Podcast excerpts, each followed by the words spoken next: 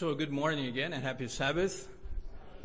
Yes, it's uh, it's a long weekend. Doesn't look like, but for some people it's going to be. For others, or it's it's just a regular weekend, and some people will be back at work on Monday. But there are many others who, who have a long weekend. And uh, this morning on the road, we could we could see the impact of the long weekend because there was a, a lineup and the traffic was was heavy. It was flowing still, but. But many cars come into this region. I guess some people are coming to their cottages, but others are probably going all the way out to Ottawa for the weekend. Uh, and we thank God that of all the places you could have chosen to be, you chose to be here this morning, right? Not because of me, but because this is the place where you and God can meet, right? Now, God is uh, is omnipresent, right? Uh, on your way home, you'll have God's protection as well. When you get home, you can have uh, a private, intimate conversation with God. But there is something, as I preached about this before, there is something that happens when God's people gets together, gets together. And we gather together and we worship the Lord. There's something special that happens, and the Lord manifests His presence in a special way. Now, nobody likes to be, to be lied to, right? We all appreciate the truth.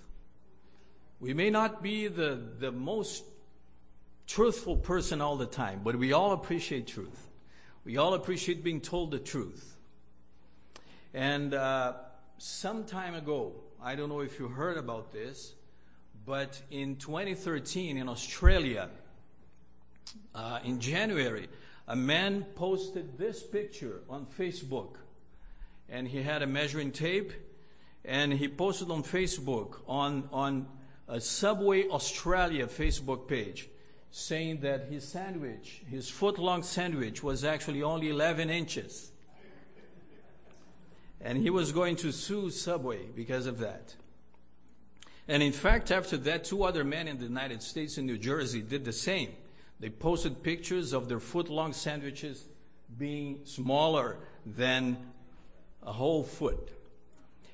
But Subway Australia responded saying that the, the bread was not to their standards, it had not been prepared to their standards, but that footlong, Subway footlong, it's a trademark. And it's only, it's only saying that is a descriptive name. It's, it's not actually intended to be a measurement of length. That's what Subway said, and that didn't please the men. But nobody, he felt that he was being lied to. Nobody likes to be lied to, right? And so today we are going to talk about that, about telling the truth and being truthful and to what extent. Now this picture here, it has it has nothing to do with my sermon. I just wanted you to clear your minds of that Subway sandwich. But before we open scripture, let me let us pray and ask for God's direction. Please join me as far as possible.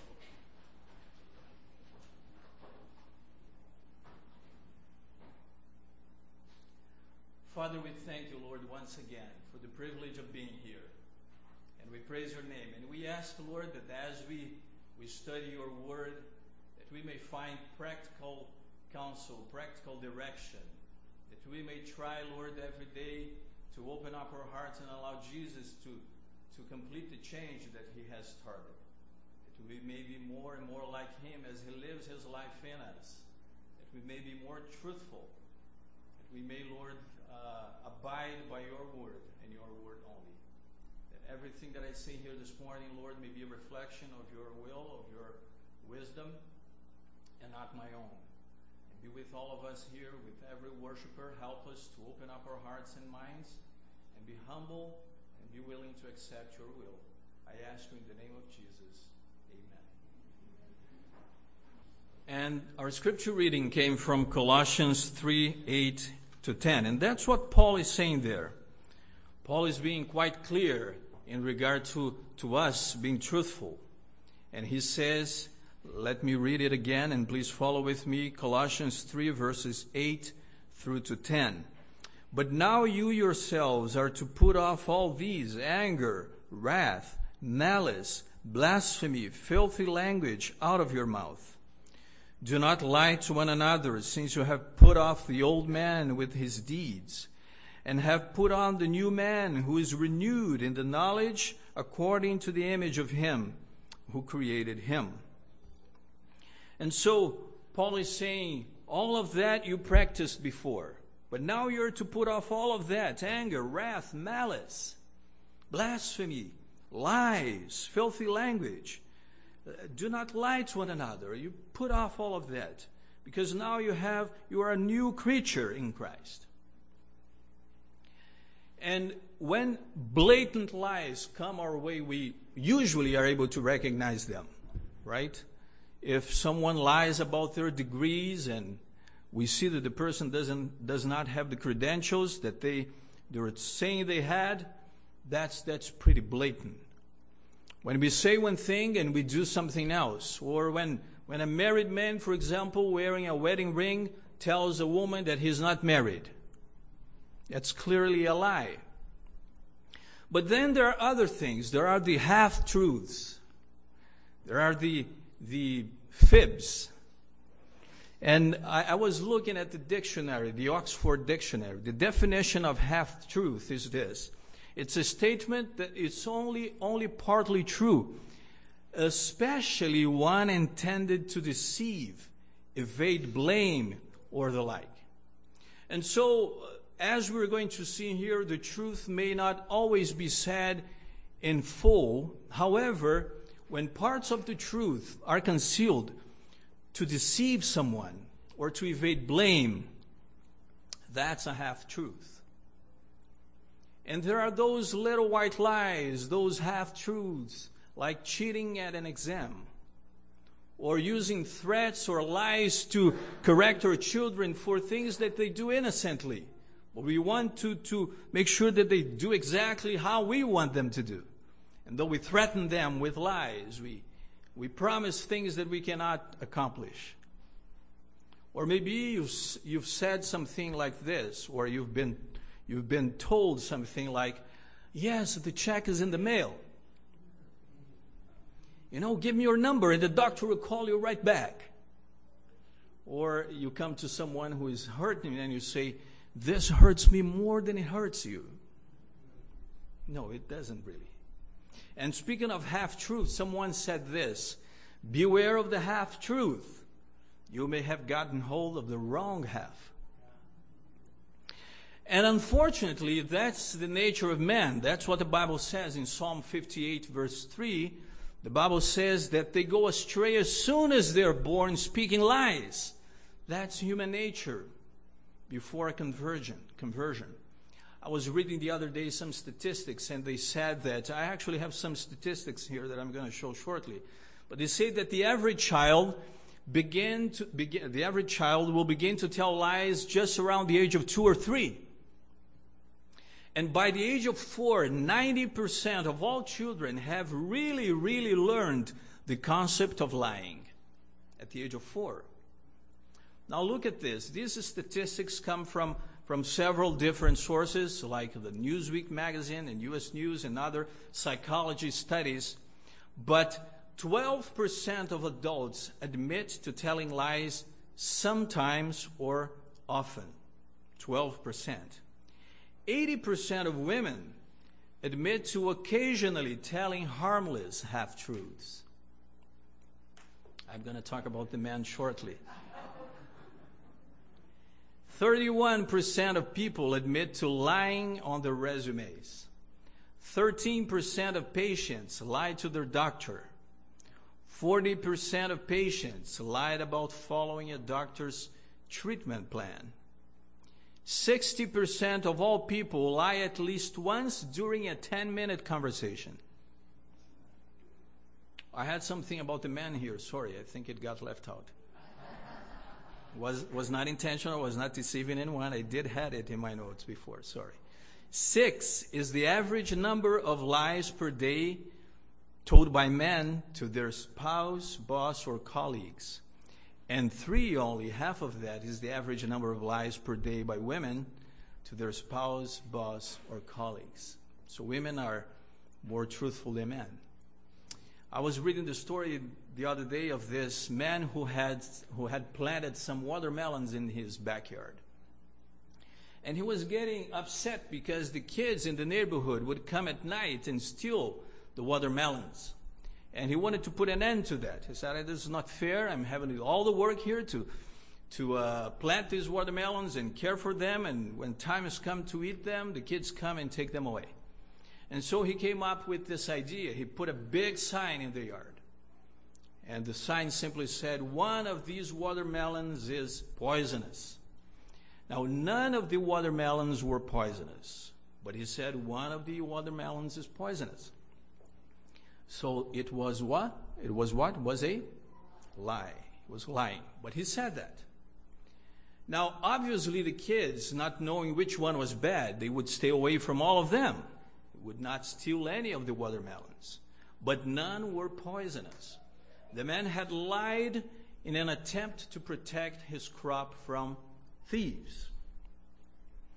Now the next day he woke up and he came out to see his watermelons, and much to his surprise and his chagrin, he saw that the kids had messed up with the sign. They crossed off the word one and they wrote two, and they said two of these watermelons are poisonous. And now he would never know which one of the watermelons the kids would have played with. And so he had to lose all of his crop. And so uh, the lesson is that lies, they have a way of coming back around, right? Austin O'Malley, it's a, he was a prof- professor of English literature. He was quoted saying, a lie has no legs. It requires other lies to support it. You tell one lie and you're forced to tell others to back it up. So the best thing is what Paul says here in Colossians three ten. Put on the new man who is renewed, or verse nine rather. Uh, do not lie to one another, since you have put off the old man with his deeds. Paul tells us to put on, to put on the new self, to head in the new direction and have the way of thinking that the Holy Spirit gives us. And leave behind the practice of lying. Lying undermines our freedom and unity in Christ. Lying to each other disrupts unity by creating conflicts and destroying trust. So just don't lie. Tell the truth always. Just tell the truth. It may sound simpler than it is in practice, but that's, that's what the Word of God is telling us. Don't lie, tell the truth. But to what extent, to what extent should the truth be told? Are we supposed to tell the truth all the time, to tell the whole truth all the time to all people around us? Yes? Well, let's see what the Bible teaches us. But before we get to the Bible, you, you all remember the witness affirmation we have here in Canada when someone goes, goes to court or someone Uh, uh, offers a, a sworn testimony, and they have to say, I solemnly affirm that the evidence to be given by me shall be the truth, the whole truth, and nothing but the truth. Well, that affirmation is made in the context of a sworn testimony. But the question still remains, are we supposed to tell the truth to what extent in the context of our relationships? All the truth, the whole truth, and nothing but the truth to everybody all the time. Well, I want to take you to, to a story here in the Bible, and it's found in First Samuel. First Samuel chapter sixteen. First Samuel chapter sixteen. You know, the, the book of Samuel, which the very beginning tells the story of Samuel, the prophet. You remember Samuel was in the temple with uh, the priest, Eli the priest, and Samuel heard his name called once, twice, three times, and finally Eli told him, this is God calling you, it's not me. And so uh, very rapidly, as we read the book of Samuel, it seems that Samuel ages quite fast, because just about chapter eight, in chapter eight he's already an old man, and he's almost retiring at that point. And the elders of the people come requesting a king, that they have, that they have a king. And the Lord tells Samuel, yes, you go and anoint a king for them. But the first king of Israel, Saul, uh, made, he did what was not good before the eyes of the Lord. And the Lord was displeased with him. And the Lord called Samuel and said, I have someone else to take the kingdom. And I'm going to send you to Bethlehem, to the house of a man called Jesse. And you're going to anoint someone that I'm going to tell you who he is. One of the sons of Jesse is going to be the king. And God tells Samuel, go and uh, you will anoint the, the one I'll, I'll tell you. The one exactly I tell you. Out of all the sons of Jesse, there is one. And I'll tell you who he is when you get there. I'll tell you is exactly what to do there. Now in verse two of chapter sixteen, First Samuel sixteen two, Samuel turns to the Lord and says, but Lord, how can I do that? Because if Saul hears about this, I, he's going to kill me. I'm done. And some people have a problem with this text. Let's read it. Let's read what the Lord told Samuel to do. First Samuel sixteen verse two. And Samuel said, how can I go, Lord? If Saul hears it, he'll kill me. But the Lord said, what? Take a heifer with you and say, I have come to sacrifice to the Lord. And so apparently some people think, well, was, was, the, was God telling Samuel to lie? To hide his purpose, that he was going to anoint one of the sons of Jesse? But the Lord is telling him, tell, uh, take a heifer with you. And, and you get there and you offer the sacrifice. If anyone, uh, when you meet someone, you just tell them, I came to sacrifice an animal to the Lord, to offer sacrifice to the Lord. Well, let's try to understand that. But the story is that Samuel did go there, and as he's entering the city of Bethlehem, the elders of the city come to his encounter, and the elders are, are frightened. And they ask him, Are you, have you come in peace? Have you come peaceably? And Samuel says, yes, I have come peaceably. And then he, he invites the elders of the city to, to the sacrifice that he's going to offer. And he invites Jesse and his sons, and they go and they offer the sacrifice. And Samuel does exactly what the Lord told him to do. But then after that, he goes to Jesse's house, and in the privacy of Jesse's house, he inspects each one of Jesse's sons, beginning with the eldest. eldest. And the eldest called Eliab. He was a beautiful, a handsome man. He was tall, and he, he reminded Samuel of Saul himself. He was strong. And Samuel was absolutely convinced that that was the one who was going to be the king. And you know the story, the Lord told him, no, it's not this one. Don't, don't go by the looks. Looks are deceiving. Because I look at the heart and you can't. And so each one of the seven sons of Jesse who were there at the house passed before Samuel. And the Lord never told Samuel that it was one of them. When finally the Lord sa- uh, Samuel asks Jesse, are these all of your sons? And Jesse says, oh, there is one. It's the youngest. But he, he's quite young and he's tending the sheep out there. And, and, and Samuel says, so bring him in. Call him. And so Samuel sends for da- for David, and David is brought in. And when David comes, he has this healthy look. He's handsome, and he has character. And Samuel hears the voice of the Lord saying, this is he, anoint him. And Samuel does exactly what the Lord says, and he anoints David in this private ceremony in the house of Jesse in the midst of his brothers. And the Bible says, in verse thirteen, that from that day on, the Spirit of the Lord came powerfully upon David. And then Samuel went back to Ramah. So verse two, as I said, seems intriguing because Samuel had uh, direct orders from the Lord to go there and anoint David. Anoint one of the sons of Jesse. He didn't know it was David at that point. But then he says, Lord, if Saul hears about this, uh, he'll kill me. And the Lord says, no, no, no reason for you to worry. You take a heifer and you go and, and you say that you were there to offer a sacrifice. I have come to sacrifice to the Lord. Now we should never, ever, ever, ever, ever, even for a second, think that the character of the Lord is at stake here. That God's integrity is at stake. because God's integrity and God's character are, are come out clearly in the Bible. The Bible is clear about them. Numbers twenty-three, verse nineteen says that God is not a man that he should lie. Hebrews six eighteen says that it is impossible for God to lie. And Titus one two says that God, who cannot lie, has made us the promise. So truthfulness is a characteristic of God's own being.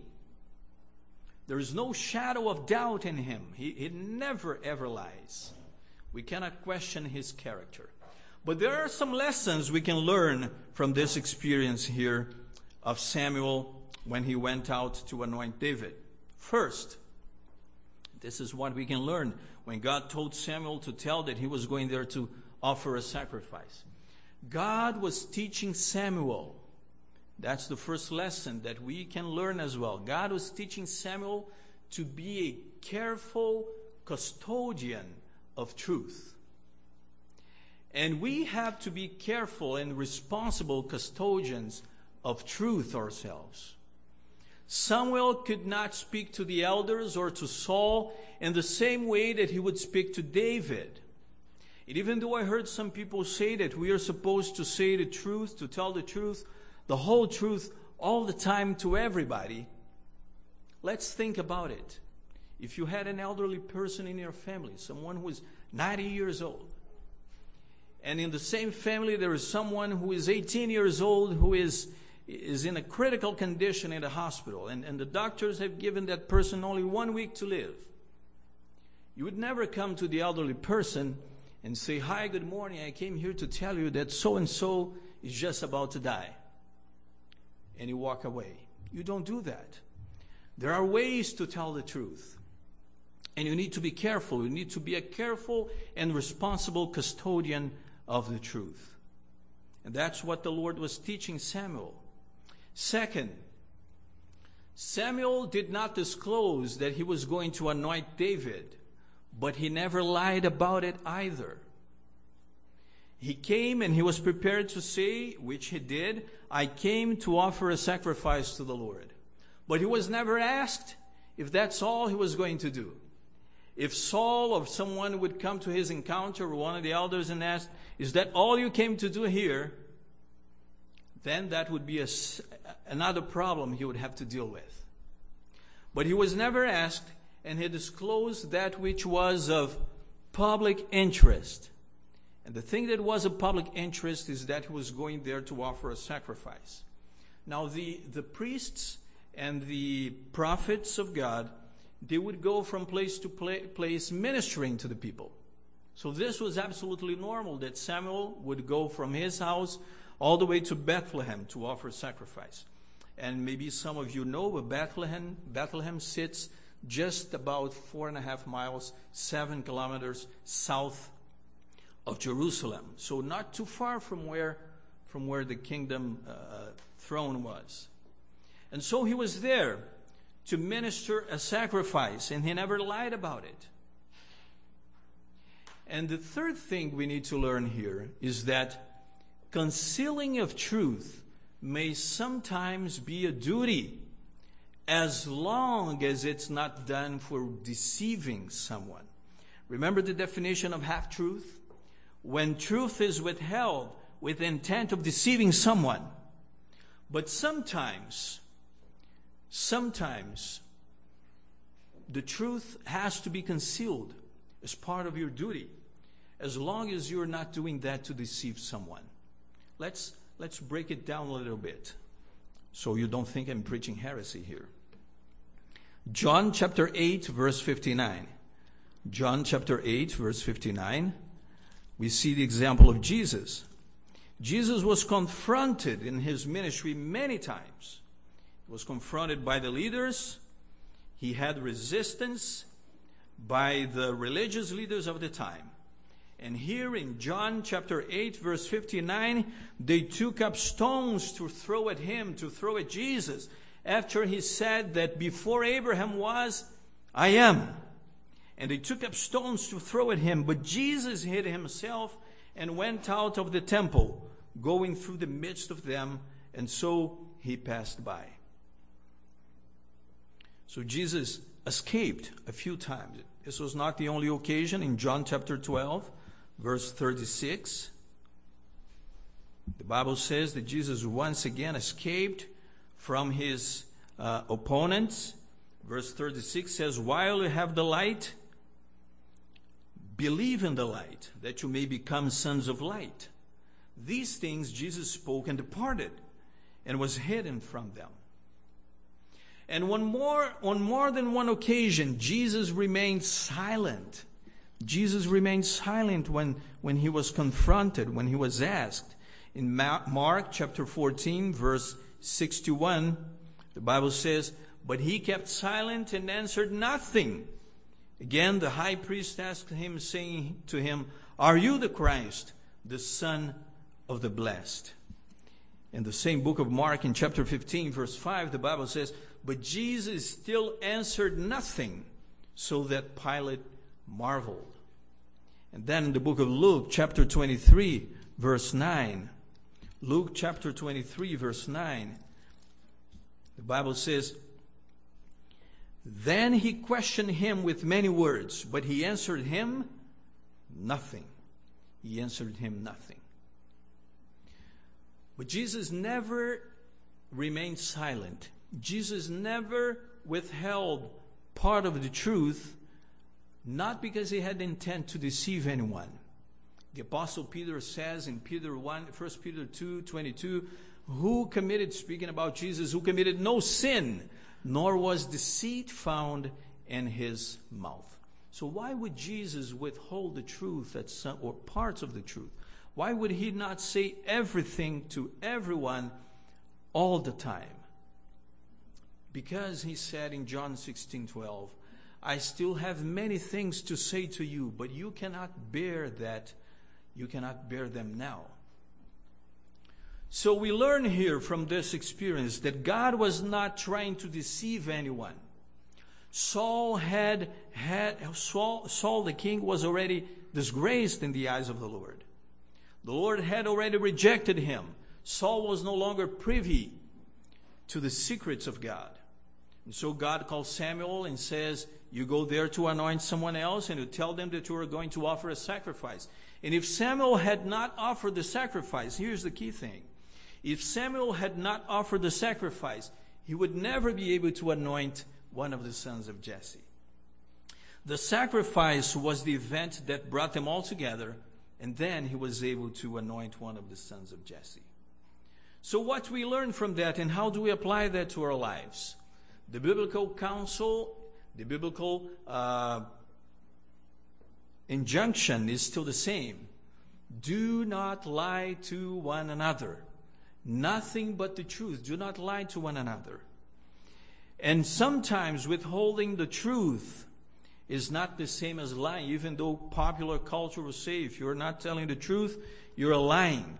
We have to be responsible with the truth that we have.